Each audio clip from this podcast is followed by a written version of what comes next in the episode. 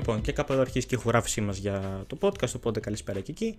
Λοιπόν, να ξεκινήσουμε με τον ε, τελικό. Από όσο ξέρω, Δημήτρης, εσύ δεν, δεν είδες, οπότε θα με αφήσεις να κάνω ένα μήνυ σχόλιο. Ε, ε, εννοείται, γιατί στο Κοσμοτέ δεν, ε, δεν έχουμε Κοσμοτέ, δεν μπορούμε να δούμε. Ε, δεν μου είπες να σου δείξω. Δεν μου είπες να σου κάνω κοινοποίηση, ε, όπως κάνουμε συνήθως. Ε, ε, δεν πειράζει, εντάξει. Εντάξει. Ε, θα, αλήθεια... το, θα το πάρεις όλο πάνω σου. Ναι. Ε, κοίταξε, η αλήθεια είναι ότι είδαμε έναν τελικό ε, αρκετά ιδιόρυθμο, μπορώ να πω. Ε, είχαμε την αποβολή του Ρότα στο, μόλις το έκτο λεπτό ε, με ένα τράγμα το οποίο έκανε στον Dyson που του στέρισε ουσιαστικά την παραμονή του στον αγώνα και για μένα στέρισε και το game plan που είχε στο μυαλό του να παίξει ο Αλμέιδα, στο οποίο μάλιστα ο Ρότα είναι και ένας βασικός τέλεχο. Anyway, ε, υπήρξε αυτή η αποβολή η οποία εμπόδισε σε ένα σημαντικό βαθμό την ΑΕΚ να παίξει το παιχνίδι της. Ε, ο Πινέδα εννοείται ποιος άλλος θα αναλάμβανε να πάει στη θέση του δεξιού back ε, για να συνεχίσει τον αγώνα. Τέλος πάντων, ε, όπως καταλαβαίνετε, ήταν λίγο δύσκολο να βρεις με build-up ε, ένα γκολ. Η ΑΕΚ το βρήκε με το Μουκουντή το, το γκολ που ήθελε από μια στημένη φάση. Ε, και εννοείται ότι ε, από εκεί και πέρα πήγε σε μια διαχείριση του αγώνα, μπορούμε να πούμε. Ο Πάοκ είχε κάποιες ευκαιρίες, είχε και ένα δοκάρι. Ε, ο Στάνκοβιτς απέκρουσε, ε, αποσόβησε κάποιες καταστάσεις έτσι λίγο ε, περίεργες. Ε, και από εκεί και πέρα η ΑΕΚ κατάφερε να, να βρει και το δεύτερο γκολ στον αγώνα προς, το, προς τα τελειώματα αυτού ουσιαστικά. Ε, όταν ο Πάλο Φερνάτζη έκανε και αυτή την εκπληκτική τρίπλα πάνω στον Ίγκανσον, την οποία δεν ξέρω, εγώ δεν τη βλέπω, δεν τη βλέπω συχνά στο ελληνικό πρωτάθλημα. Και αν με ρώταγε. ναι, όντως, κατά πολύ θυμίσε FIFA. Το hill to hill το λεγόμενο για εμάς τους γνώστες. Αυτό, ναι. ε, ναι, και πραγματικά νομίζω ότι αν μου έλεγες ποιος θα έκανε αυτή την τρίπλα, ε, θα σου έλεγα ότι θα την έκανε ο Φερνάντες. Δηλαδή θεωρώ ότι ήταν ο μόνος που εκείνη τη στιγμή σε ένα τελικό κυπέλου που η ομάδα θέλει να διαχειριστεί τον αγώνα ε, θα έκανε αυτό το hill to hill εκεί απέναντι στον Ίγκανσον που είναι και από τα καλύτερα στόπερ του αθλήματο. Ε, να κάνεις κάτι τέτοιο. Θέλει κότσια. Εντάξει, αναφυσβήτητα. Ε, εντάξει, από εκεί και πέρα μια σεζόν για την Nike οποία πήγε ιδανικά μπορώ να πω. Ή μάλλον όχι ιδανικά. Κατέληξε ιδανικά. Ε, γιατί αυτό, αυτό μετράει στο τέλος. Ε, η Άκη στο τέλος είναι ταμπλούχος και για μένα είναι και ε, άξια ταμπλούχος για φέτος συγγνώμη, δεδομένου του ποδοσφαίρου το οποίο, το οποίο είδαμε και ε, όλο αυτό το θέμα το οποίο προσέφερε. Ε, εντάξει, και τώρα η Ένωση βρίσκεται σε μια διαδικασία να χαράσει τα πλάνα για την επόμενη σεζόν. Ε, και για μένα εντάξει, αυτό θα ήταν ένα, αυτό, αυτή πρέπει να είναι η λογική ενός μεγάλου κλαμπ από τη στιγμή που πέτυχε στους στόχους σου και θες από εδώ και πέρα ε, να συνεχίσεις να είσαι εκεί ψηλά. Τώρα από εκεί πέρα για τον Μπάουκ ε, ήταν ο θεσμός του το κύπελο. Μην ξεχνάμε ότι ε, είχε καταφέρει να επικρατήσει επί της ΑΕΚ ε, σε τρεις, σε τρεις ερητελικούς, το 16-17, το 17-18 και το 18-19. Μιλάμε για τρεις ερείς τελικούς, εκ των οποίων στη μία σεζόν η Ένωση είχε καταφέρει να κατακτήσει το πρωτάθλημα. Ε, και μάλιστα η Ένωση είχε ρηθεί τότε κυρίως λόγω της παραφιλολογίας που είχε ξεσπάσει για, το, για τον προπονητή. Δεν ξέρω αν θυμάσαι Δημήτρη τι είχε γίνει τότε με τον, ε, με τον Χιμένεθ που είχε ήδη αρχίσει μια παραφιλολογία ότι α, θα φύγει και τι θα κάνουμε του χρόνου κτλ. κτλ ενώ καλά καλά η ομάδα δεν είχε τελειώσει τη σεζόν. Ε, δεν ξέρω τώρα αν θυμάσαι κι εσύ, είναι και πέντε χρόνια πριν. Ε, εντάξει. Ε, ήταν. Έπρεπε να σπάσει άλλη μια παράδοση η και τα κατάφερε ο Κοντοστρομπάκ, ο οποίος ε, έχει αποδείξει τον εθεσμό στο κύπελο, ξαναλέω ε, έχοντας επικρατήσει και επί του Ολυμπιακού κάποιες φορές και επί της ΣΑΚ. Γενικότερα τα τελευταία χρόνια ο Πάοκ έχει την, ε, σε πολλές χρονιές οι οποίες ήταν χαμένες όσον αφορά το πρωτάθλημα, ε, κυνήγησε να σώσει την, ε, την κατάσταση μέσω του κυπέλου και, και τα κατάφερε. Ε, τα κατάφερε πολλές φορές. Φέτος δεν τα κατάφερε αυτά. Αυτό εντάξει. Έχει δηλώσει και ο ίδιος ο οργανισμός νομίζω ότι βρίσκεται σε μια κατάσταση πιο πολύ χτισήματος ε, για τη νέα σεζόν εν πολλοίς είπε, είναι σαν να λέει και ο οργανισμός ότι ξέρετε κάτι και να μην πάρω το πρωτάθλημα φέτος, OK, okay, δεν θα είναι αυτός ο πρωταρχικός μου στόχος. Βλέπουμε και μια διάθεση του ΠΑΟΚ να ε, χτίσει και πάνω στους μικρούς. Ε, βέβαια δεν ξέρω αν αυτό ο Λουτσέσκου το, το επιθυμεί. ε, και αν είναι το στυλ του αυτό, θεωρώ ότι ο Λουτσέσκου είναι ένας ένας προπονητής ο οποίος θέλει να δουλεύει με πιο μεστούς παίχτες, με πιο έτοιμους. Δεν ξέρω και τι λες γι' αυτό Δημήτρη. Ε, κοίτα. Ε, για τον Πάουκ τώρα. Εγώ πιστεύω, κοίτα. Ο Λουτσέσκου πρέπει να θεωρείται κιόλας ότι έχει ολοκληρώσει τη δεύτερη θητεία του στον Πάουκ. Δεν ξέρω αν συμφωνείς και εσύ σε αυτό. Ε, Τι είναι ότι πρέπει να αποχωρήσει; Ε, πρέπει να αποχωρήσει, πρέπει να τον, ε, πώς να το πω, να του δώσουν τα παπούτσια στο χέρι και στον ΠΑΟΚ.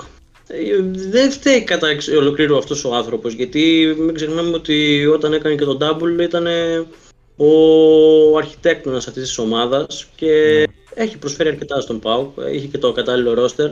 Απλά ε, χρειάστηκε λίγη βοήθεια ο ΠΑΟΚ, βέβαια ε, θα αλλάξουν πολλά εάν και εφόσον ε, του δώσουν τους απαραίτητους παίκτους, δώσει ε, η διοίκηση και κάνει μερικές σωστές κινήσεις ε, και μπορέσει να ενισχυθεί για την επόμενη σεζόν. Τώρα είναι ένα μεγάλο ερωτηματικό αν θα μείνει ή αν θα φύγει. Πολλοί θέλουν βέβαια να φύγει.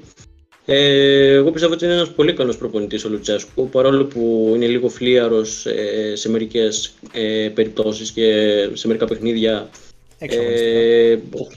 εξαγωνιστικά ναι εννοείται αλλά μέσα στο παιχνίδι είναι ένας προπονητής, ένας τεχνικός που μπορεί ε, να οδηγήσει τον ΠΑΟΚ ε, καλά δεν μπορώ να πω ότι ε, θα τον κάνει υπερομάδα απλά πιστεύω ότι με τα κατάλληλα ε, εργαλεία, εργαλεία παίκτες ε, του χρόνου θα είναι σχετικά καλύτερος. Ε, εφόσον και μείνει έτσι, γιατί εάν φύγει θα υπάρξει μια εντελώς διαφορετική προσέγγιση στο πλάνο του ΠΑΟΚ. Ε, Εντάξει, τώρα ένα, ένας χαμένος τελικός, εγώ προσωπικά το περίμενα. Εντάξει, okay. υπήρχε αυτή η, πώς το πω, αυτή η θετική παρουσία στο τελικό κυπέλου που κατακτούσε και ε, έπαιρνε το τρόπεο. Τώρα έφτασε σε δεύτερο σερί χαμένο τελικό μετά από τον Παναθηναϊκό. Ε, εντάξει, πρέπει ο ΠΑΟΚ να δει και λίγο πιο μπροστά. Δεν γίνεται δηλαδή να έχεις τον Μπίσεσβαρ ακόμα, να τον κρατάς και να θες τον ανανεώσεις, να έχεις παίκτες που ε, σαν τον Κωνσταντέλια, ε, που το παιδί είναι απίστευτος και δεν μπορείς να τον πλαισιώσεις στην επίθεση. OK, okay, εντάξει, υπάρχει ο Νάρεϊ, αλλά μπροστά υπάρχει ο Ολιβέρα. Δεν τον είχε. δεν τον είχε τον Νάρεϊ. Τι να κάνουμε; Ναι, όχι, σου λέω γενικά σου λέω, ναι. σαν σύνολο φέτος. Σαν σύνολο φέτος, ε, εμένα αυτή που μου ειδικά στη μεσοεπιθετικά που ήταν αρκετά καλή ήταν ο Κωνσταντέλιας ε, και ο Νάρεϊ που αποκτήθηκε από τη Φορτούνα Ντίσσελντορφ. Και έβλεπα και τη Φορτούνα, ο Νάρεϊ από τότε ήταν ένας πολύ καλός παίκτης ε, και έπαιζε στη ΔΒ κατηγορία ε, πέρσι και πρόπερσι στη Bundesliga. Ε, και να έχεις μπροστά τον Έλσον Ολιβέηρα, ο οποίος έχει περάσει και ένα χέρι άνθρωπο, απλά χρειάζεται έναν καλύτερο φόρ. Εντάξει, αυτά μπορεί να τα δει ο Πάουκ του χρόνου. Ε, να σχεδιάσεις λίγο καλύτερα το πλάνο του, γιατί υπάρχει και η Ευρώπη, έτσι, υπάρχει και το conference που είναι, θα είναι στο δεύτερο προγραμματικό. Και εδώ δεν πρέπει να κοιτάξουμε ξανά ε, τα χρώματα ή την καφρίλα να πούμε. Δεν πρέπει να πάει αυτή η ελληνική ομάδα εκεί γιατί εγώ είμαι Ολυμπιακός, γιατί είμαι Παναθηνικός, γιατί είμαι ΑΕΚ, δεν θέλω να πάει. Όχι, να πάει και να φέρει πόντους για να δούμε ξανά την ελληνική σημαία ε, ψηλά και να δούμε γενικά, ε, πώς να το πω, λίγο πιο ε, εύκολα τους δρόμους προς τους ομίλους και να μην χρειάζεται να παίζουμε και πρώτο και δεύτερο και τρίτο προκριματικό. Γιατί από του χρόνου, καλά φέτος τα πέντε εισιτήρια, αλλά από του χρόνου θα είναι πιο δύσκολα τα πράγματα. Εγώ πιστεύω ότι ο Πάουκ ε, είχε και μια αξιολόγη ε, παρουσία πέρσι ε, με, με τους 8 στο, στο conference, ναι, ε, που αποκλείστηκε από τη Γάνδια, αν δεν κάνω λάθος. Ε, και ευελπιστώ να δούμε κάτι αντίστοιχο του χρόνου και με άλλες ομάδες. Δηλαδή, πέντε ομάδες είναι. Να μην δούμε 4 στις 5 μια φορά ή 3 στις 5 το, στη χειρότερη. Όχι πάλι έναν ή δύο. Θα δούμε τρεις. Καλά θα ήταν.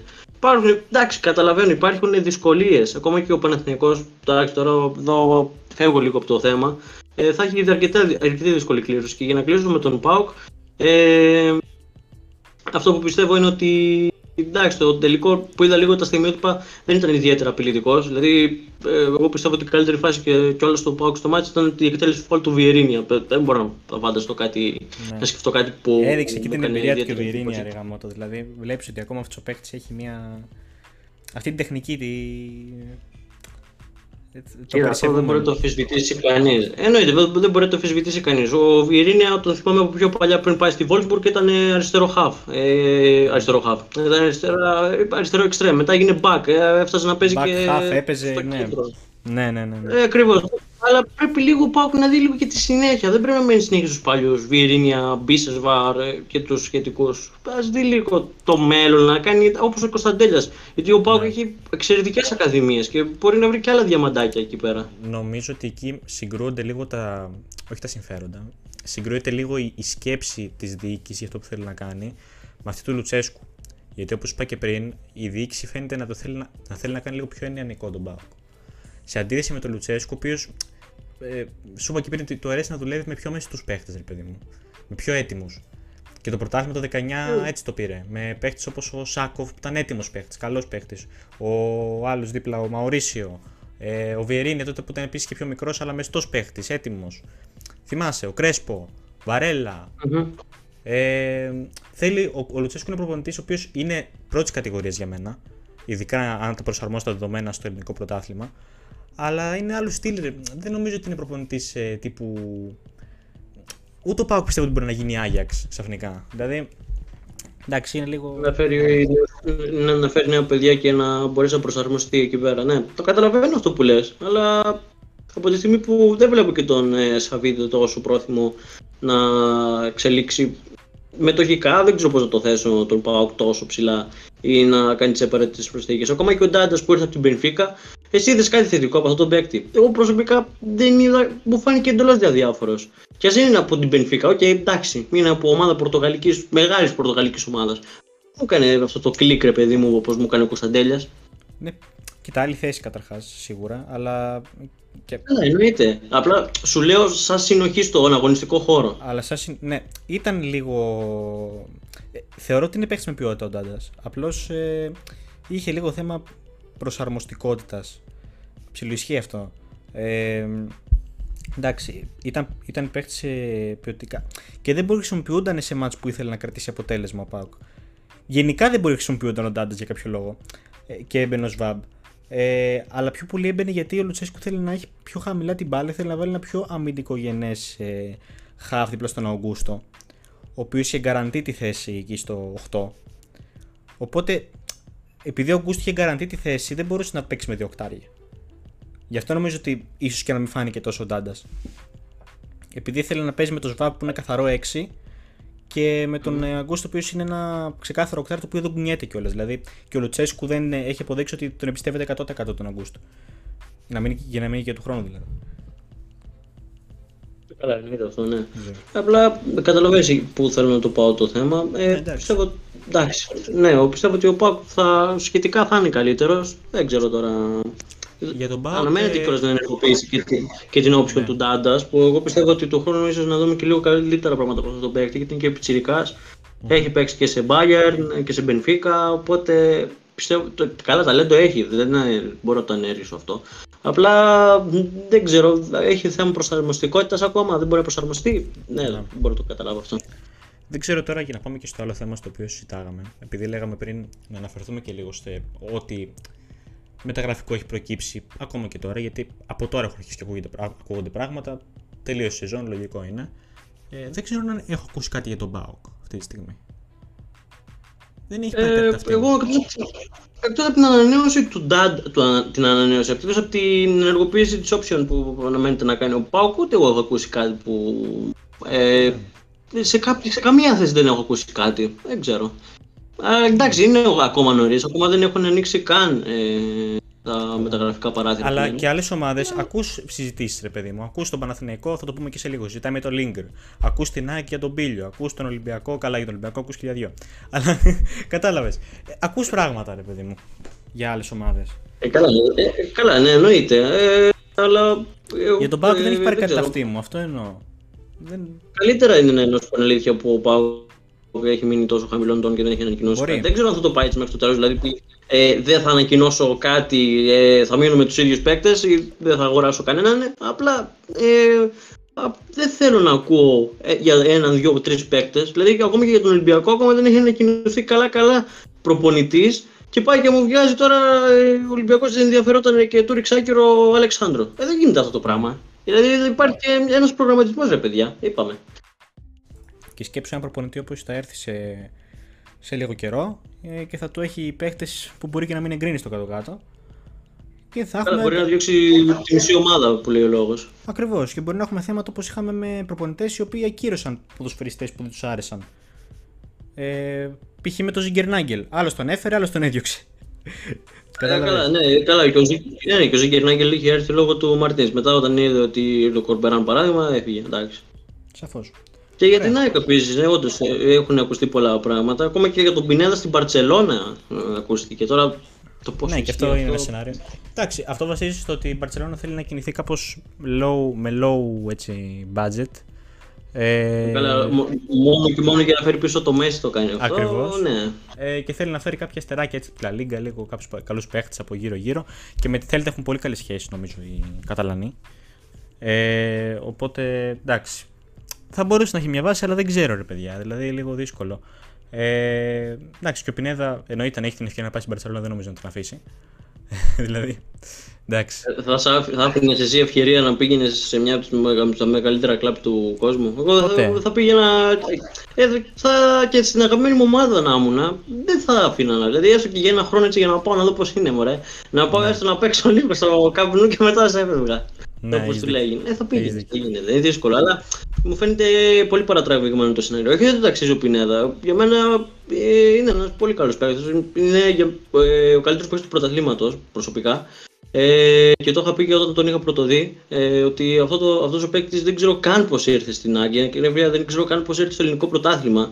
Ε, και ακριβώς. Και, Ακριβώς, ε, ναι, ε, και δεν ξέρω καν αν θα ανανεώσει με την ΑΕΚ, αν θα ανανεώσει, αν θα ενεργοποιήσει την άποψη γιατί η Θέλτα ζητάει υπερβολικά μεγάλο ποσό.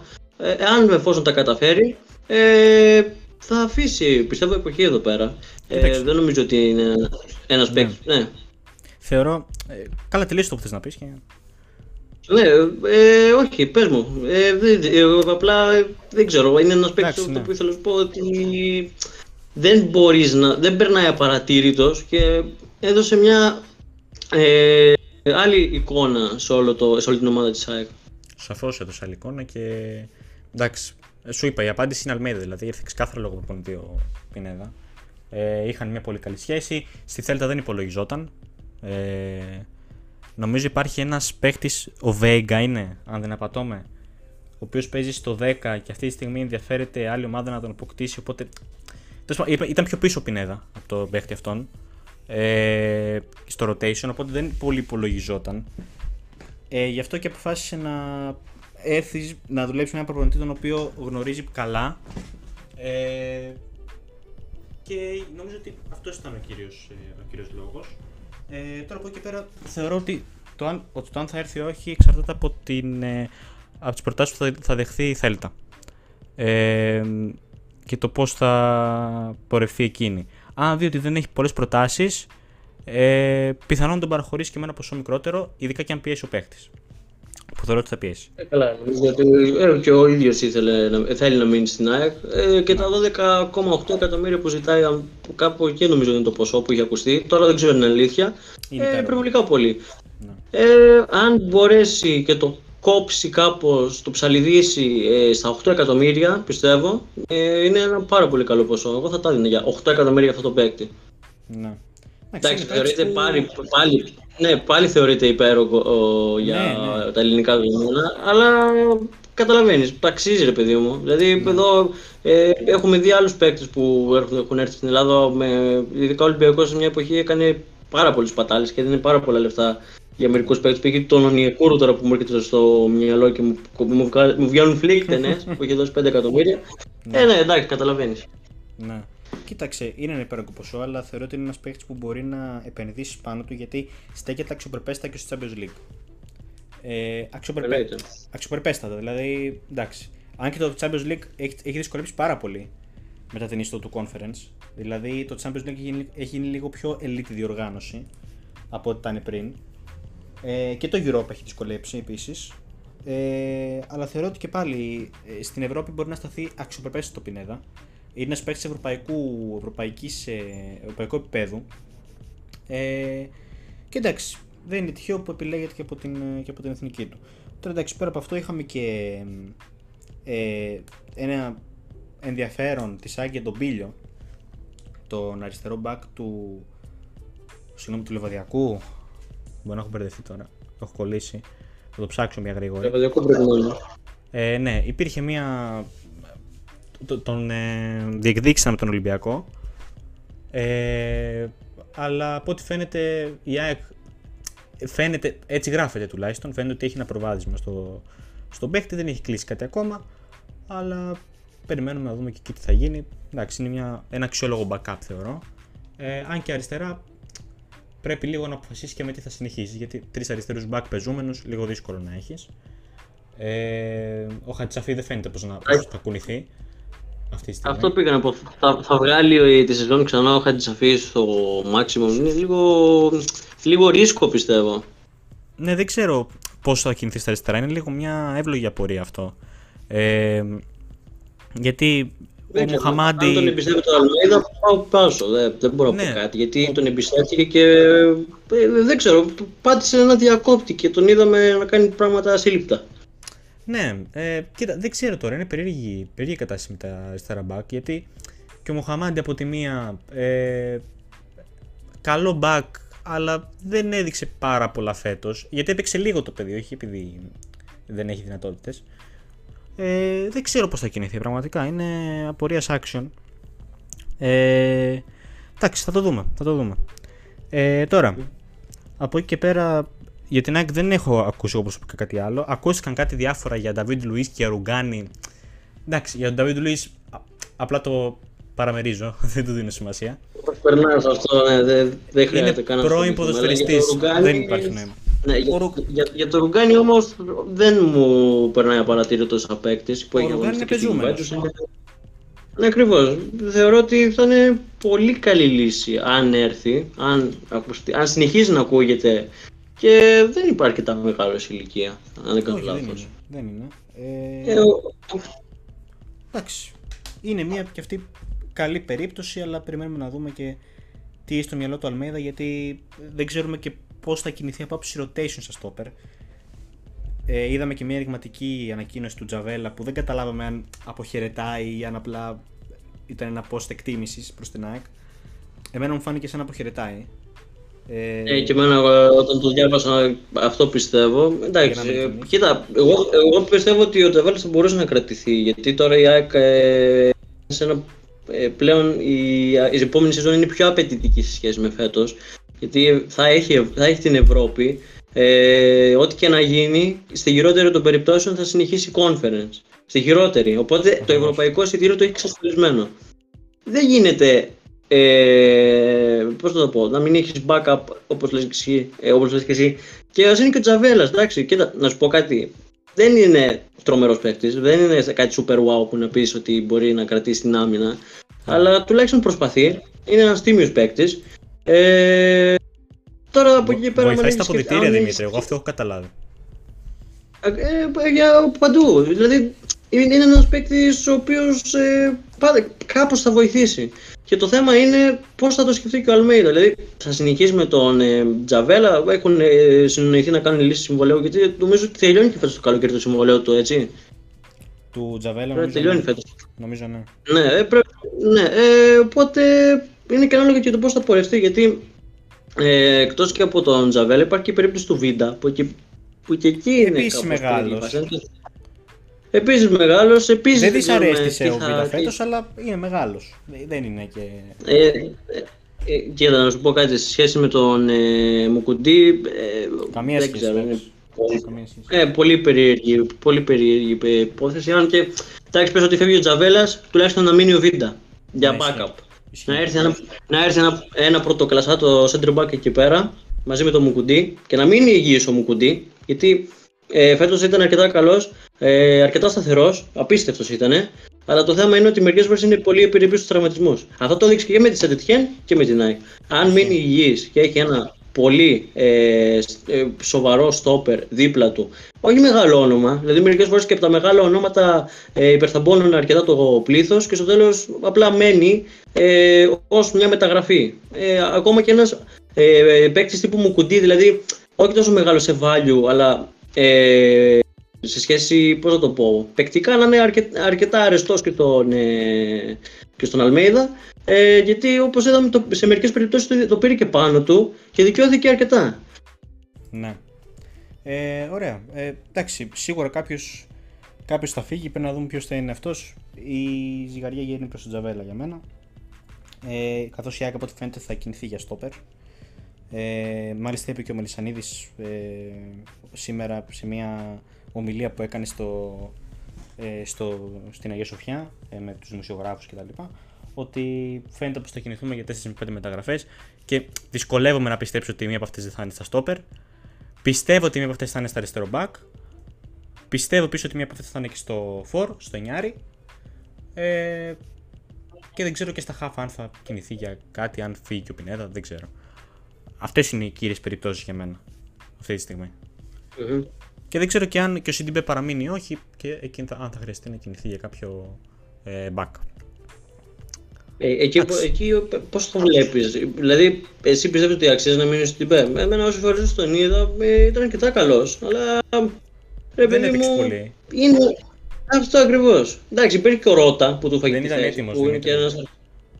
Ε, δεν ήταν ποτέ έτοιμος, εντάξει έρθει και από τη Μονακό, ε, ναι. πιστεύω, πιστεύω ότι ο, ο Σιντιμπέ δεν μπορείς να πεις ότι είναι κακό back. Γιατί ε, δεν έχω δει πολλά παιχνίδια τσέκ, αλλά αυτό που μου έμεινε αρκετά ήταν και στο παιχνίδι με το Κύπρο με τον Ολυμπιακό, που δεν μπορούσε να τον περάσει ποτέ. Πολύ καλός. Αν μείνει υγιή, ναι, αν μείνει υγιής, ε, θα είναι μια πολύ καλή λύση. Αλλά το θέμα είναι να μείνει υγιή. Δηλαδή και εκεί υπάρχει ρίσκο. Ε, δεν ξέρω πώς θα το διαχειριστεί και αυτό ο Αλμέιδα. Είναι πολύ περίπλοκη κατάσταση με το Σιντιμπέ. Μάλιστα. Ωραία. Ε, αυτά για την ΑΕΚ. Ε, βέβαια, σκέψου για το CDB για να κλείσουμε. Ε, ότι θα κάνει προετοιμασία με την ΑΕΚ φέτος. Θα, το δει, θα τον ε, δει και ο Αλμέιδα. Οπότε, αν κρίνει ότι ξέρεις κάτι αυτός ο παίχτη δεν θα είναι έτοιμος ποτέ, ε, μπορεί και να τον αφήσει. Μπορεί να έρθει με πρόταση, μπορεί να φύγει κάπου, δεν ξέρω. Ε, αν τον δει ότι μπορεί με την προετοιμασία να τον φτιάξει και σωματικά, ε, όχι, ότι είναι, όχι ότι είναι άσχημα σωματικά, αλλά εντάξει, να φτιάξει λίγο την κατάστασή του γενικότερα, ρε παιδί μου, ε, μπορεί, να τον, ε, μπορεί να τον κρατήσει. Ε, από εκεί και πέρα είχαμε και τον Παναθηναϊκό ότι είχε ακουστεί μια περίπτωση του Λίγκρ, ε, του επιθετικού half, ε, του επιτελικού half από την Σλάβια. Ε, ναι, Σλάβια πράγμα. Έχει καταθέσει από ό,τι φαίνεται μια πρόταση Παναθηναϊκός ύψους 3 εκατομμυρίων ε, συν 1 εκατομμύριο ε, με μπόνους κλπ. Τώρα δεν είμαι εξής που λειτουργούν αυτά. 3 συν 1 λέει, λένε τα ρεπορτάζ τέλος πάντων. Ε, να δούμε πώς θα πάει και αυτό. στόχων είναι μετά συνήθως. Επίτευξη στόχων είναι. Ναι, επίτευξη στόχων. Ε, να δούμε πώς θα πάει και αυτό. Ποτέ δεν ξέρεις. Ακούω ότι είναι ένας ποιοτικός παίχτης. Ε, αρέσει το Γιωβάνοβιτς. Αν δεν του άρεσε, δεν θα τον ε, κυνηγούσε Παναθηναϊκός. Ε, οπότε ναι, τώρα έχει και τον τεχνικό διευθυντή τον ε, κύριο Παπαδημητρίου, ο οποίος ε, να πούμε ότι ήταν και διευθυντικό διευθυντή στην ΑΕΚ. Εκείνος έφερε τον Αλμέιδα ουσιαστικά ε, και κατηγορήθηκε και πάρα πολλά από Δημητρίου όταν ήταν στην Ένωση. Εντάξει, μην τα λέμε τώρα. Ε, αλλά εντάξει, έχει και ένα τεχνικό διευθυντή. Μπορεί να βοηθάει λίγο και αυτό τον ε, για να προχωρούν σε κάποιες κινήσεις. Ε, για μένα πάντα με γνώμονα το, ε, και, την έγκριση 100% ε, του Γιωβάνοβιτ. Ε, εντάξει, ο Παναθηναϊκός την εμπιστεύεται 100% και πάρα πολύ καλά κάνει. Εντάξει, αυτά. Ε, αν δεν έχεις κάτι άλλο και να προσθέσεις, να πάμε σε ένα διάλειμμα για να επιστρέψουμε με λίγο τα ευρωπαϊκά πρωταθλήματα και μπασκετάκι. Πάμε κανονικά. Λοιπόν, είμαστε πάλι εδώ. Ε, επιστρέψαμε για να μιλήσουμε λίγο για τα ευρωπαϊκά πρωταθλήματα για το τι είδαμε εκεί. Ε, Καταρχάς, στην αγαπημένη μας Premier League ε, θα πούμε πρώτα αποτελέσματα και μετά θα κάνουμε την ε, σχετική συζήτηση. Ε, λοιπόν, πάμε εδώ να δούμε τι έχει συμβεί. Ε, εντάξει, όλοι οι αγώνες Κυριακή, την ίδια ώρα, ε, στις 6.30 όλα, όλα τα μάτς. Η Arsenal θυμήθηκε να βάλει 5 γκολ επί της Wolves. Ε, ε, εντάξει, δεν έχει και πολύ σημασία ούτως ή άλλως. Η Aston Villa επικράτησε επί της Brighton διασφαλίζοντας ε, το ευρωπαϊκό της ε, εισιτήριο στο Conference League, παρακαλώ. Ε, θα τη δούμε και του χρόνου. Ε, η Brighton θα είναι στο Europa League, ε, από ό,τι φαίνεται. Ε, η Bradford επικράτησε επί της Manchester City. Ε, Εντάξει. Αυτό θα... είναι ένα αποτέλεσμα το οποίο θα ήθελα να δουν οι φίλοι της ε, Arsenal λίγο νωρίτερα, είναι αλήθεια. Ε, λοιπόν, η Chelsea με το Newcastle ήρθαν ισόπαλε 1-1. Να πούμε ότι το Newcastle εξασφάλισε και εκείνη μια θέση στο Champions League του χρόνου.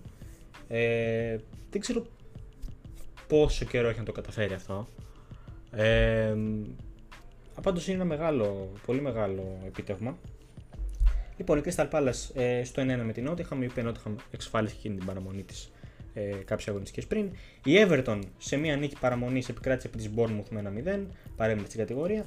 Η Leeds τήθηκε επί της, επί της Tottenham, από την Tottenham, συγγνώμη, ε, και με έναν τρόπο ουσιαστικά. Ε, εντάξει, πέφτει εκείνη η κατηγορία, πέφτει στην Championship, αποχαιρετάει, ναι. Ε, και αυτή με τη σειρά της. Η Leicester, η οποία επικράτησε επί τη West Ham, δεν κατάφερε παρόλα αυτά να παραμείνει στην κατηγορία. Η Manchester United επικράτησε 2-1 επί της Fulham και η Southampton σε έναν πολύ όμορφο αγώνα, μπορώ να πω.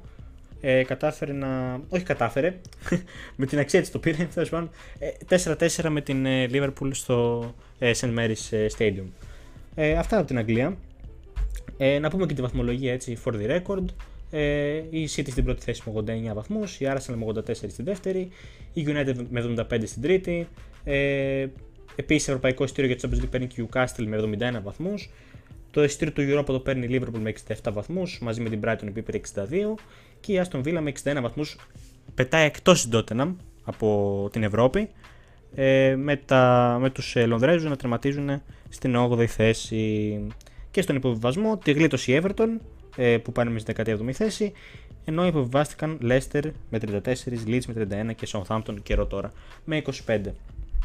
Αυτά από την Αγγλία.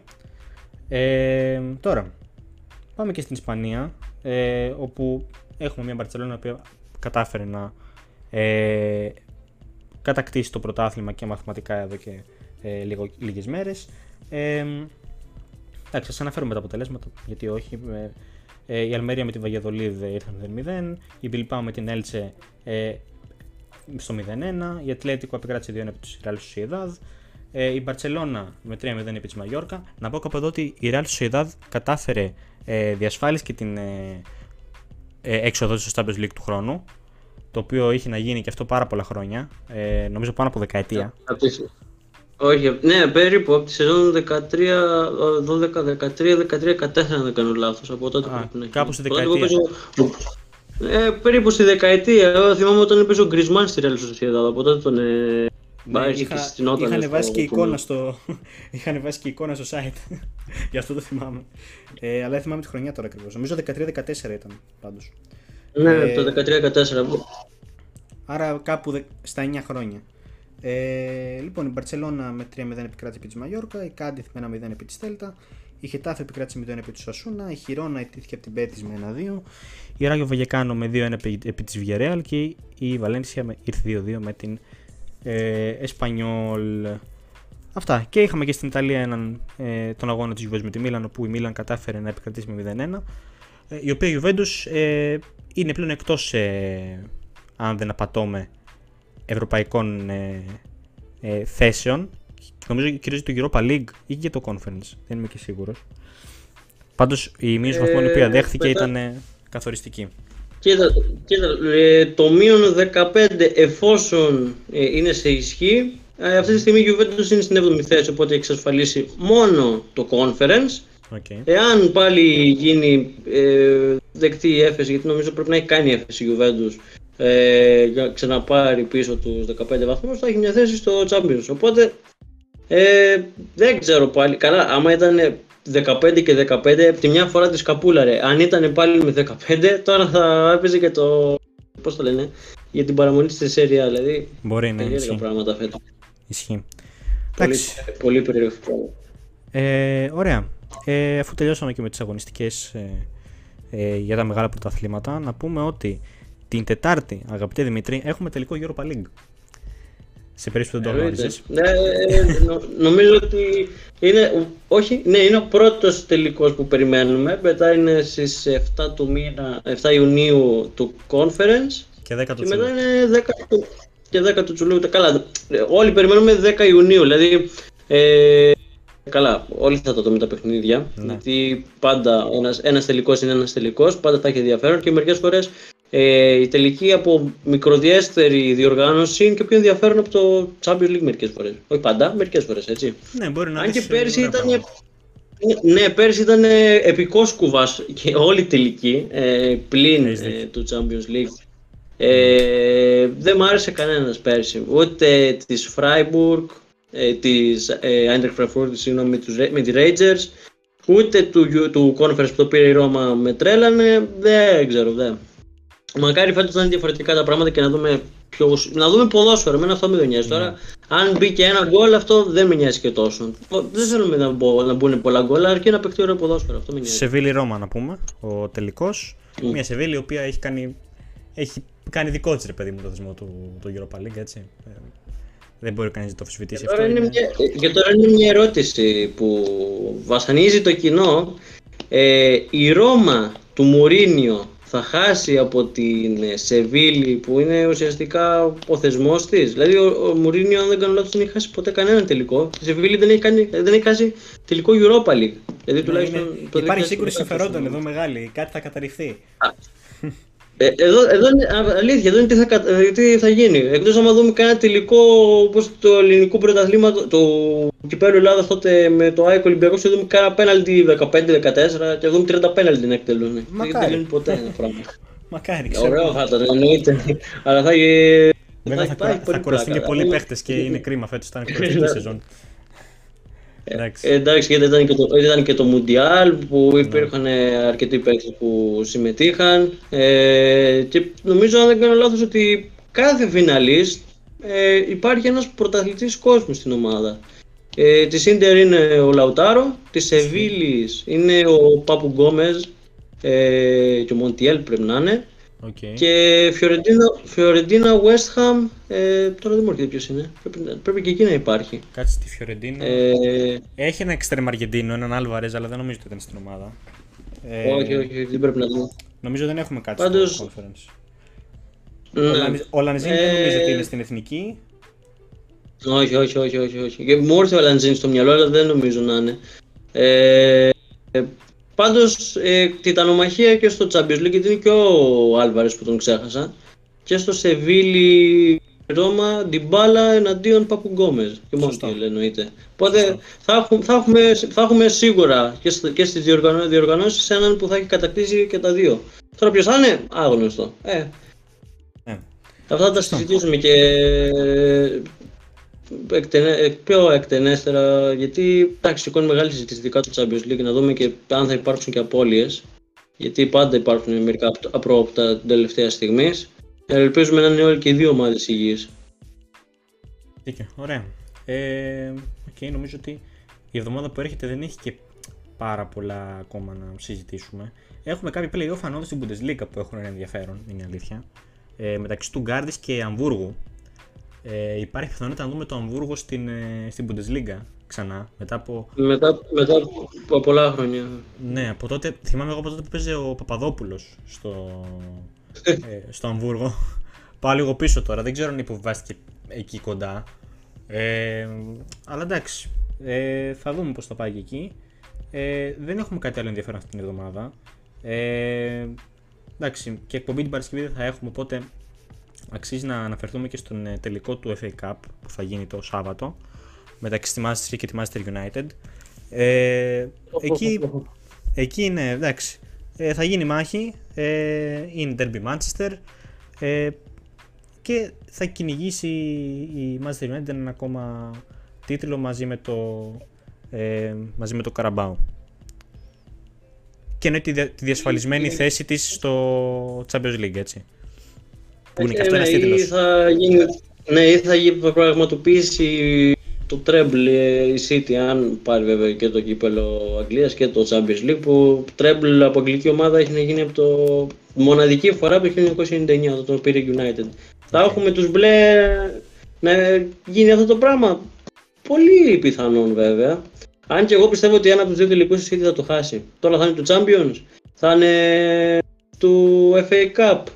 Εγώ πιστεύω ότι αν, ήταν, αν έλεγαν σαν Fan City να χάσει ένα από τους δύο τελικούς, στάνταρ θα έλεγαν το FA Cup. Δεν, μπορεί να μην τους νιάξει καθόλου, εγώ πιστεύω. Αν, αν και θα πάνε μόνο για το, για το γόητρο λογικά, θα πάνε για το, για το treble να προσπαθήσουν να κάνουν. Αλλιώς.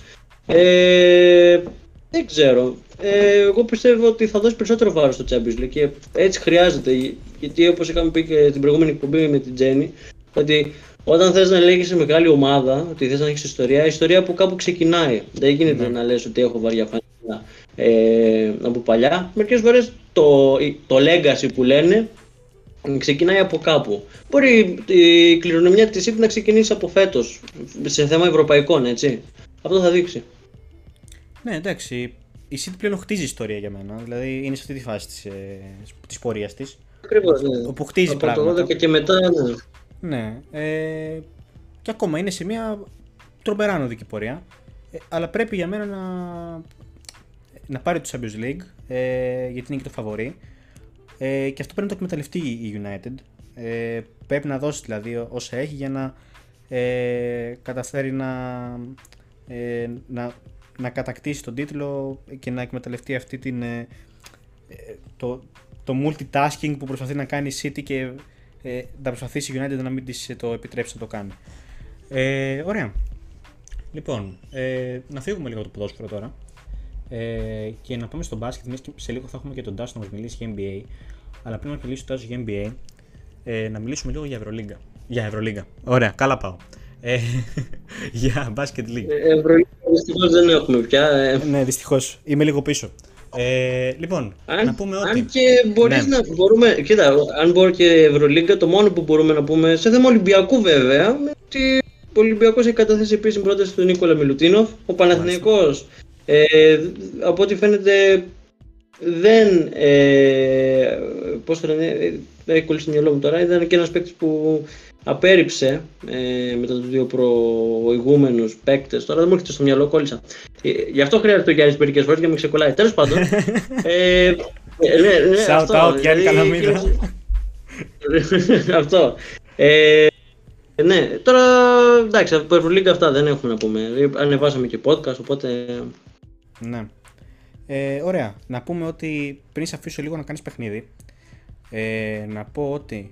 Ε, να, καταρχάς να μιλήσουμε λίγο για το πρόγραμμα, το οποίο είναι ότι ε, την Κυριακή στις 4 Ιουνίου, ανακοινώθηκε σήμερα το πρόγραμμα, έτσι. Κυριακή 4 Ιουνίου, ο Ολυμπιακός ε, θα αντιμετωπίσει είτε τον Παναθηναϊκό είτε το Περιστέρι, ανάλογα το ποιος θα προκριθεί, στις 9 η ώρα. Την Πέμπτη θα έχουμε την ίδια αναμέτρηση 8 Ιουνίου πάλι στις 9. Ε, την ε, Κυριακή 11 Ιουνίου ε, ε, ξανά ο τρίτος, ε, ο τρίτος αγώνας, ε, ο τέταρτος αγώνας την 5η 15 Ιουνίου και την Κυριακή 18 Ιουνίου ε, θα διεξαχθεί το πέμπτο παιχνίδι εφόσον χρειαστεί έτσι να διεξαχθούν το τέταρτο, το τέταρτο και το πέμπτο παιχνίδι. Ε, οπότε ναι, ε, λίγο έτσι ένα σχόλιο για το τι βλέπουμε τώρα στο. Τι βλέπουμε και στα ημιτελικά μεταξύ Περιστερίου και Παναθηναϊκού, βασικά θέλω να μας πεις. Ε, και να, τι, τι βλέπεις τώρα, ποιος βλέπει θα περάσει και στο τελικό, πώς πώς κινούνται εκεί τα πράγματα. Ε, κοίτα, ε, ο Παναθηναϊκός ούτως ή άλλως ε, φέτος είναι μια πάρα πολύ δύσκολη χρονιά σε σχέση με τα προηγούμενα χρόνια. Ε, αρκετοί φίλοι του Παναθηναϊκού περιμένουν ε, να τελειώσει η σεζόν για να λάβει ο Ταμάν για να μπορέσει κάπως να ισορροπήσει, να ορθοποδήσει για να ακρίβεια του τρεφίλι. Γιατί καλή και η Καζούρα, ε, καλά και αυτά τα μέχρι τέλους 13-0, αλλά ο σκοπός είναι ο Παναθηνικός να είναι στην καλύτερη κατάσταση για να υπάρχουν ντέρμπι αιωνίων. Ε, για να μπορούμε να πούμε ότι βλέπουμε ένα ουσιαστικό μπάσκετ και από τις, και από τις δύο πλευρές.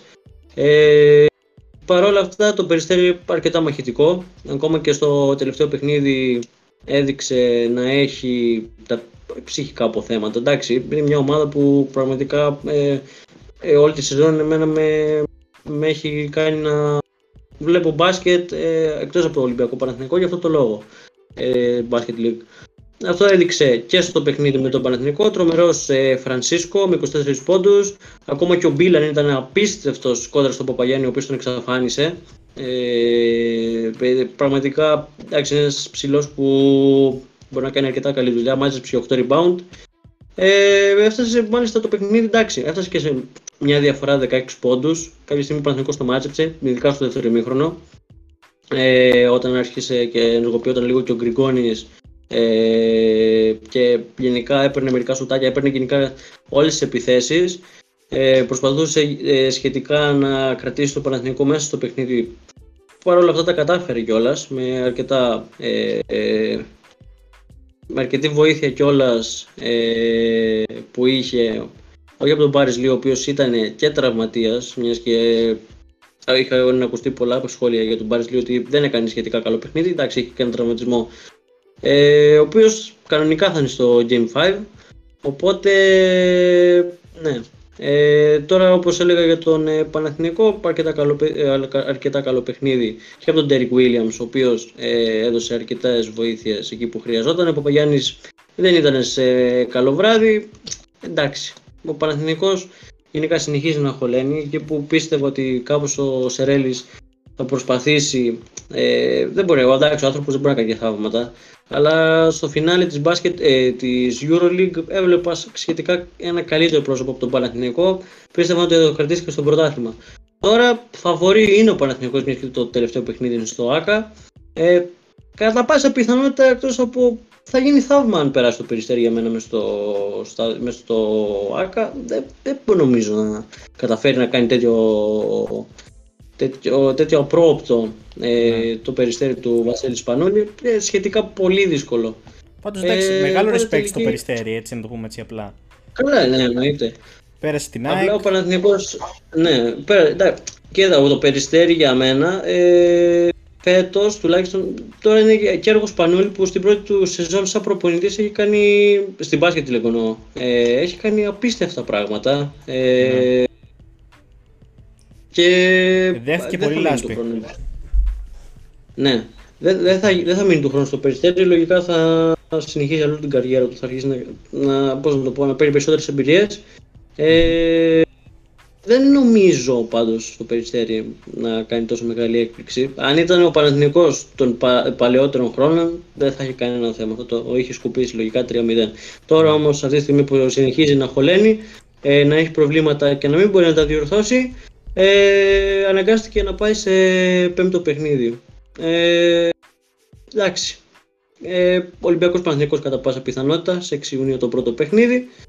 Ε, φαβορεί εντάξει είναι ο Ολυμπιακός, ε, εννοείται αυτό. Ε, δυστυχώς ή ευτυχώς θα, θα είναι μονόπλευρο το, το ενδιαφέρον, όχι μόνο το ενδιαφέρον, θα είναι μονόπλευρη σειρά γιατί ο Παναθηναϊκός δυστυχώς δεν μπορεί να αντιδράσει. Μακάρι να, να δω μια αντίδραση, έστω και στο ΑΚΑ, να δούμε λίγο περισσότερα παιχνίδια, λίγο πιο έτσι, δυνατό μπάσκετ όπως τα προηγούμενα χρόνια όταν ε, ακόμα και το 16 που ήταν η τελευταία σεζόν του Διαμαντίδη και ε, το παιχνίδι, η σειρά είχε φτάσει στην κόψη του ξηραφιού και τότε το έχει πάρει βέβαια ο Ολυμπιακός ε, με ένα τρελό σου του Σπανούλη και στο τρίτο παιχνίδι και στο, στο δεύτερο και στο τρίτο αν δεν κάνω λάθος.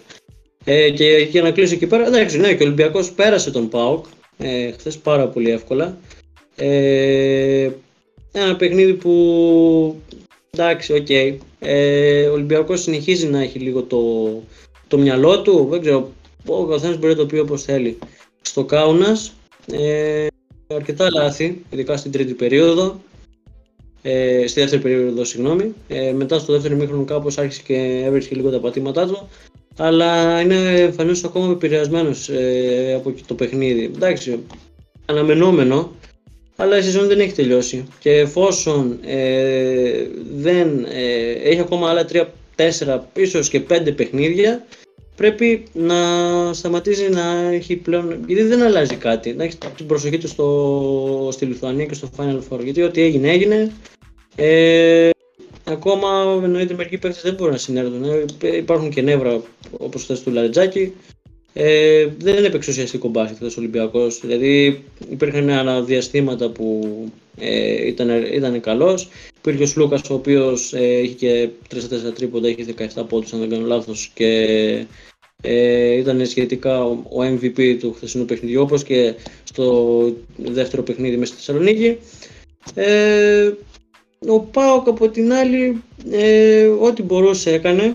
Ε, δεν είναι και εύκολο ε, να το βάζεις ε, με τόσο δυνατή ομάδα. Ε, αν και ο Σάιμπερτ ήταν εξαιρετικός χθες. Ε, και ο Ρένφρο επίσης με 5 assist. Ε, και εγώ το χαίρομαι τον Πάο γιατί έχει αρκετά καλούς παίκτες, ειδικά έξω από, το 6, από τη γραμμή των 6,75 όπως το Cyber που έλεγα. Και γενικά είχε μια σχετική ευστοχία που έχει δώσει αυτό το θάρρος να σου μπορούσαν να σου δάρουν αρκετά τρίποντα. Ε, πολύ καλή ομάδα ο ΠΑΟΚ. Ε, θα δούμε αν είναι το περιστέρι που κατά πάσα πιθανότητα θα είναι το περιστέρι στο μικρό τελικό. Θα δούμε πάρα πολύ ενδιαφέρον. Ακόμα και ο μικρός τελικός θα είναι αρκετά ενδιαφέρον ε, σε όλα τα παιχνίδια. Θα δούμε πολύ ωραίο μπάσκετ και είναι εξαιρετικές και οι δύο ομάδες. Οπότε ε, αυτό ναι, δεν έχω να προσθέσω κάτι άλλο. Ε, πρόβλεψη τώρα, Ολυμπιακός Παναθηναϊκός τελική. Δεν θα είμαι κάφρος και θα πω 3-0 σκούπα όπως πέρσι.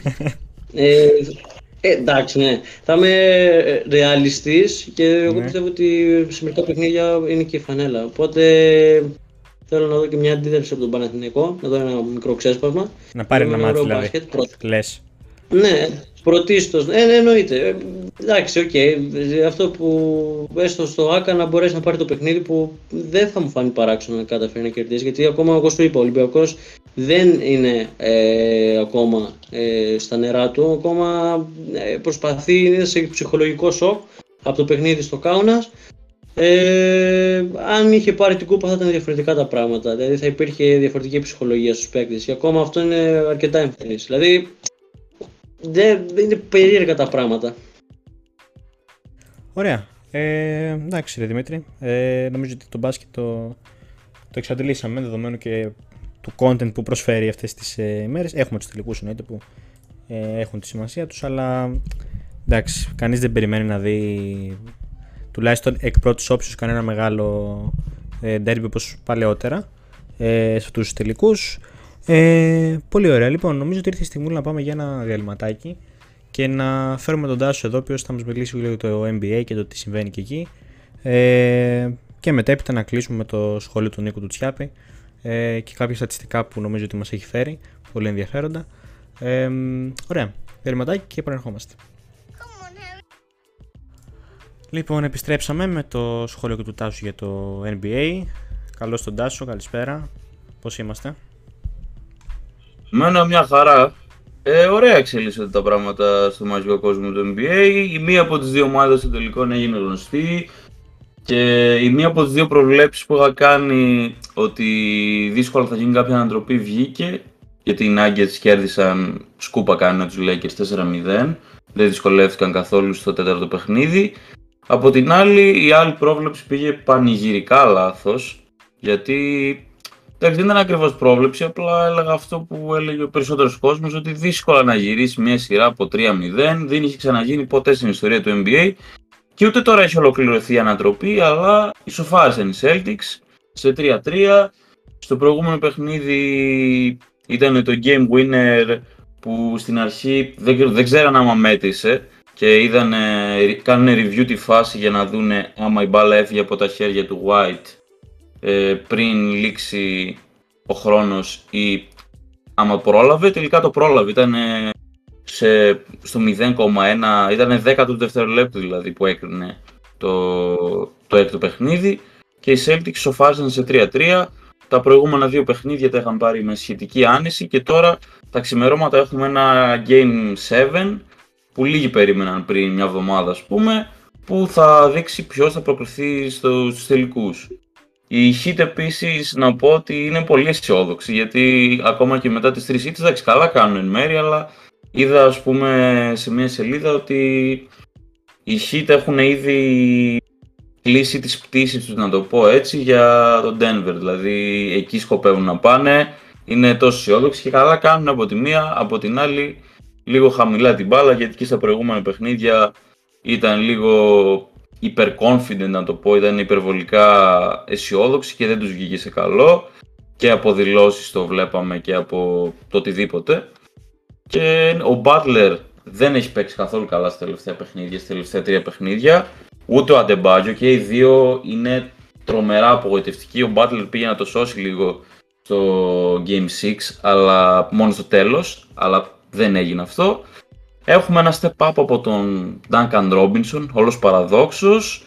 Ο Gabe Vincent ήταν μια απώλεια για ένα παιχνίδι είχε λείψει, αν δεν κάνω λάθος, από το Game 5 και όταν γύρισε στο Game 6 δεν ήταν και στην καλύτερη κατάσταση για τους Heat. Ο Hero δεν νομίζω ότι θα επιστρέψει και ας προκριθούν στους τελικούς οι Heat γιατί ε, πιστεύω ότι θα χαλάσει τη χημεία άμα μπει στην ομάδα αυτή τη στιγμή που μιλάμε και έκλεισε το στόμα του κόσμου ως ένα σημείο ο προπονητής των Celtics, ο Μαζούλα που τόσο πολύ τον είχε κράξει ο περισσότερος κόσμος. Αλλά εντάξει δεν θεωρώ ότι είναι κάποιο είδους τρελό επίτευγμα το ότι πήραν νίκες με τους Heat γιατί εξ αρχής δεν θα έπρεπε να βρεθούν σε αυτό το σημείο. Και νομίζω ότι ο περισσότερος κόσμος συμφωνεί με αυτό. Τώρα το θέμα είναι άμα θα πάρουν το Game 7 στις 3.30 είναι το παιχνίδι έτσι ε, μένει να δούμε άμα θα κάνουν και step up ο Butler με τον BAM γιατί δεν γίνεται να αφήνουν ε, τις τύχες της ομάδας στον Duncan, στον Duncan Robinson και στον ε, Caleb Martin είναι πρακτικά αδύνατο να πάρουν έτσι την πρόκριση σε Game 7 μέσα στη Βοστόνη και όλα έτσι. Η, το φαβορή είναι οι Celtics, δηλαδή και στοιχηματικά είναι γύρω στο 1.33 αν δεν κάνω λάθος τώρα που το είχα τσεκάρει πριν λίγο. Αλλά ναι, μετά το Game, με το, μετά το game 3, δηλαδή μετά το τρίτο παιχνίδι, η διαφορά στις αποδόσεις ήταν ακραία. Ξέρω εγώ ήταν κάπου στο 1,09 η hit και κατάφεραν να το χάσουν αυτό το προβάδισμα. Μένει να δούμε άμα οι Celtics θα γίνουν η πρώτη ιστορία, η πρώτη ομάδα στην ιστορία, με συγχωρείτε, που καταφέρνει μετά από 150 αποτυχημένες προσπάθειες να κερδίσει ομάδα, να κερδίσει η σειρά μετά από ε, το 3-0. Ωραία, ευχαριστούμε και τον Τάσο πάρα πολύ για το σχόλιο του για το NBA και το τι συμβαίνει εκεί. Ε, λοιπόν, πάμε και σε ένα ακόμα μικρό διάλειμμα ε, και με το καταληκτικό μας ε, σχόλιο του, του Νίκου. Ε, ο, ο οποίος, ε, εντάξει, μιλήσαμε και εμείς για τελικό κυπέλου. Ε, έχει και εκείνος να μας πει κάποια δικά του σχόλια. Νίκο, καλησπέρα. Καλησπέρα στην εκπομπή. Είμαστε λίγο πριν την ολοκλήρωση της φετινής σεζόν. Είμαστε πλέον στο τελευταίο βήμα πριν τους ευρωπαϊκούς τελικούς. Ε, όπου θα κρυθούν και ευρωπαϊκά εισιτήρια μεταξύ άλλων, ειδικά στην περίπτωση Ρώμα και στην περίπτωση Ρώμα και στην περίπτωση Φιωρεντίνα σίγουρα. Στον τελικό του κυπέλου Ελλάδα που έκλεισε σεζόν για, την, για τα ελληνικά δεδομένα, η ΑΕΚ επήρε τη ρευάνση του Μπάουκ επιτέλους μετά από τέσσερις συνεχόμενους χαμένους τελικούς. Κατέκτησε το κύπελο Ελλάδος και κατέκτησε και το τρίτο ντάμπι της ιστορίας της ε, να πούμε μια σύμπτωση όπως την, που την είχα γράψει και στο Athletic Square ότι σε χρονιές που ο Πανσεραϊκό προβιβάζεται από τη Super League 2 στη Super League 1, η ομάδα της Αθήνας κερδίζει την ομάδα της Θεσσαλονίκης στους τελικούς. Επιβεβαιώθηκε και φέτος αυτό το στατιστικό. Ε, οπότε πλέον η ΑΕΚ είναι ε, και επίσημα ε, νταμπλούχος ε, Ελλάδος. Ε, να πούμε ότι στα εκτός συνόρων ε, στην Ιταλία είμαστε στην τελική ευθεία για την ολοκλήρωση του πρωταθλήματος. Ε, με την κορυφή δεν έχει χυθεί εδώ και πάρα πολύ καιρό. Αλλά είμαστε, ε, μετά την, είχαμε την αφαίρεση της Juventus ε, το μείον 10 ε, και υπήρχαν κάποιες ανακατατάξεις στην βαθμολογία με τις δύο ομάδες των Μιλάνου να έχουν πλέον προβάδισμα για το ε, εισιτήριο για το Champions League. Η Ιντερ μάλιστα το έχει ήδη εξασφαλίσει και μαθηματικά μετά την νίκη που έκανε με 3-2 εναντίον της Αταλάντα. Να πούμε ένα ιδιαίτερο στατιστικό εδώ, μια σύμπτωση ότι τις δύο τελευταίες φορές, ε, όχι τις δύο τελευταίες, το 18 και το 19, ε, όταν η Ιντερ είχε εξασφαλίσει την έξοδό της στο Champions League, την είχε εξασφαλίσει μετά από νίκη με σκορ 3-2. Αυτό είναι το απίστευτο ε, της σύμπτωσης στην προκειμένη περίπτωση. Ε, η Μίλαν έχει. Η Μίλαν και αυτή είναι πλέον ε, ε, αγκαλιά με το εισιτήριο του Champions League. Ε, Οπότε πλέον ε, συμπληρώνει την τετράδα μαζί με Λάτσιο και Ίντερ. Στα υπόλοιπα ευρωπαϊκά εισιτήρια θα παίξουν ρόλο σίγουρα, όπως είπα και πριν, και η τελική Europa και Conference, όπου αφενός η Ρώμα θέλει να κατακτήσει το Europa για να βγει στο Champions League και αυτή, σαν πέμπτη Ιταλική ομάδα. Αφετέρου, στο Conference η Φιωρεντίνα θα διεκδικήσει το, το ευρωπαϊκό ε, την ευρωπαϊκή, το ευρωπαϊκό της στήριο για την επόμενη σεζόν, καθώς αν δεν το κερδίσει μπαίνει τελείως ε, εκτός Ευρώπης. Ε, να πούμε ότι στην Πορτογαλία η Μπενφίκα αναδείχθηκε πρωταθλήτρια μετά από τέσσερα χρόνια, για πρώτη φορά μετά από τέσσερα χρόνια το 2019, επικράτησε με 3-0 της Σάντα Κλάρα της ήδη υποβιβασμένης των νησιών Αζόρες. Ε, η Πόρτο είναι δεύτερη, η Μπράγκα είναι στην τρίτη θέση, θα είναι και αυτή στο, στο Champions League της επόμενης σεζόν. Οι τρεις πρώτοι πάνε στο Champions League. Η Sporting Λισαβόνα θα συμμετάσχει στο Europa League της επόμενης περίοδου και συνεχίζουν οι Αρούκα και οι Γκυμαρές τα δύο τελευταίες θέσεις, πέμπτη και έκτη αντίστοιχα, στο Conference League. Να πούμε ότι στην Πορτογαλία οι εκκρεμότητες πλέον που, που μένουν είναι της, μα, της, ε, του τελικού του κυπέλου μεταξύ Μπράγκο και Πόρτο, ο οποίος θα διεξαχθεί την Κυριακή και το, της, ε, το θέμα του υποβιβασμού, της αποφυγής για το, ε, του μπαράζ του υποβιβασμού που θα γίνει ε, μεταξύ της τρίτης από το τέλος της πρώτης κατηγορίας της Μαρίτιμου και της τρίτης, της δεύτερης κατηγορίας της Εστρέλα Μαδόρα διπλή αγώνες μπαράζ οι οποίοι θα διεξαχθούν ε, στις 3 και 11 Ιουνίου αντίστοιχα. Πρώτο μάτι θα γίνει στην έδρα της Αμαδόρας, η οποία είναι μια, είναι μια ομάδα που βρίσκεται στη Λισαβόνα, στο βόρειο κομμάτι της ε, Λισαβόνας, με τη Μαρίτιμο βέβαια γνωστή, ε, την ομάδα από τα νησιά ε, Μαδέιρα. Ουσιαστικά πλέον ε, να πούμε στα άλλα στα υπόλοιπα πρωταθλήματα τα περισσότερα έχουν ολοκληρωθεί, όπως η Αγγλία, η Γερμανία, δεν υπάρχουν άλλες εκκρεμότητες από εκεί. Ε, οπότε πλέον ε, περιμένουμε ε, την κατάληξη την ευρωπαϊκή πλέον των σεζόν, όπου θα παίξουν ρόλο, ε, όπως είπαμε και πριν, όχι μόνο για τις ίδιες τις ομάδες που συμμετέχουν στους τελικούς, επηρεάζονται, δεν ξέρω αν το αναφέρατε και νωρίτερα, ε, ακόμα και ο Ολυμπιακός επηρεάζεται ε, σε σχέση με την ευρωπαϊκή του πορεία, με την κατάληξη των τελικών, έτσι. Το έχουμε πει αυτό. Ε, οπότε έχει ένα ενδιαφέρον. Ε, τώρα, σε σχέση με την Ίντερ, να το εξειδικεύσουμε. Η Ίντερ για που δεν το ανέφερα πριν, η Ίντερ έχει το παιχνίδι με την Τόρινο τελευταία αγωνιστική την Κυριακή. Το, συγγνώμη, το, το Σάββατο το απόγευμα, Σάββατο απόγευμα, ορίστηκε από την Ιταλική Ομοσπονδία το μάτι στις 7.30. Ε, σε περίπτωση που κερδίσει και η Λάτσιο μείνει στο Χ, ε, η Ίντερ θα τερματίσει και στη δεύτερη θέση. Και αυτό θα είναι ένα ιδιαίτερο στατιστικό, καθώς θα είναι για τέταρτη συνεχόμενη χρονιά στην πρώτη διάδα του Ιταλικού Πρωταθλήματος. Ε, τώρα, ο, ο τελικός, ε, μένει μετά ο τελικός στις 10 Ιουνίου με την Manchester City, όπου όπως έχω ξαναπεί, σίγουρα η City είναι το μεγάλο φαβορή, έχει το, όλο το άγχος επάνω της. Ε, ωστόσο, είναι ένα παιχνίδι, δεν ξέρεις τι μπορεί να γίνει σε ένα μάτς. Ε, και να πούμε, υπάρχει ε, ε, ένα ενθαρρυντικό στατιστικό σε σχέση με την, για, για τη City, αλλά υπάρχουν και άλλα σε σχέση με την Inter. Να πούμε ότι ένας ιονός που ευνοεί τη City είναι ότι ε, την προηγούμενη φορά που ε, κατέκτησε η ΑΕΚ πρωτάθλημα σε μονό ημερολογιακό έτος ήταν το 1993, ε, καθώς τα δύο επόμενα πρωταθλήματα που κατέκτησαν αυτό το φετινό ήταν σε ζυγή χρονιά, το, 10, το 94 και το 2018. Το 93 λοιπόν είχε κατακτήσει το Champions League πρωτάρα ομάδα, ομάδα που δεν το έχει ξανακατακτήσει, η Μερσέγη. Ε, Όπως επίσης, ένα, αντίστοιχα όμως ένα θετικό στατιστικό που είναι υπέρ, μια, ένας που είναι υπέρ της Ίντερ ε, είναι το γεγονός ότι στις τελευταίες 10, νομίζω, αν θυμάμαι σωστά, κατακτήσεις, ε, η ομάδα που κατέκτησε το Champions League είχε Κροάτι ποδοσφαιριστή στο ρόστερ της. Ε, κάτι που ισχύει για την Inter, ενώ δεν ισχύει για τη City. Τέλος πάντων, αυτά θα τα δούμε στις 10 Ιουνίου, οπότε ε, θα, θα, θα, έχουμε μια ολοκληρωμένη εικόνα της φετινής χρονιάς και θα τα αναλύσουμε, θα κάνουμε μια συνολική αποτίμηση της χρονιάς στην εκπομπή που θα γίνει ε, στις 12 ε, Ιουνίου. Μάλιστα. Ε, νομίζω ότι ο Νίκος έχει κάποιο τεχνικό θεματάκι επειδή ε, μας το έχει αναφέρει κιόλας. Ε, να τον ευχαριστήσω πάρα πολύ. Νομίζω είπε τα κύρια θέματα της ατζέντας του. Ε, εγώ να σα πω ότι ευχαριστώ πολύ που ήσασταν μαζί μας. Ευχαριστώ πάρα πολύ και τον Δημήτρη και τον Τάσο που ήταν ε, μαζί μου ε, στην διάρκεια της, ε, της εκπομπής. Ε, να σας πω ότι μπορείτε να μας ακούσετε και στο Spotify και στο YouTube. Ανεβαίνουν κανονικότητα εκπομπές εκεί όσο το συντομότερο προλαβαίνουμε κι εμείς. Ε, και από εκεί και πέρα ε, να πω επίσης ότι αυτή είναι η τρίτη εκπομπή από το τέλος. Ουσιαστικά θα έχουμε άλλες δύο. Ε, Ενδεχομένως θα έχουμε την, τις επόμενες εβδομάδες και τις εβδομάδες του Αγίου Πνεύματος θα κάνουμε λογικά εκπομπή. Οπότε θα μπορείτε να μας ακούσετε κανονικότατα. Αυτά, καλή συνέχεια, καλό βράδυ, ε, καλή δύναμη.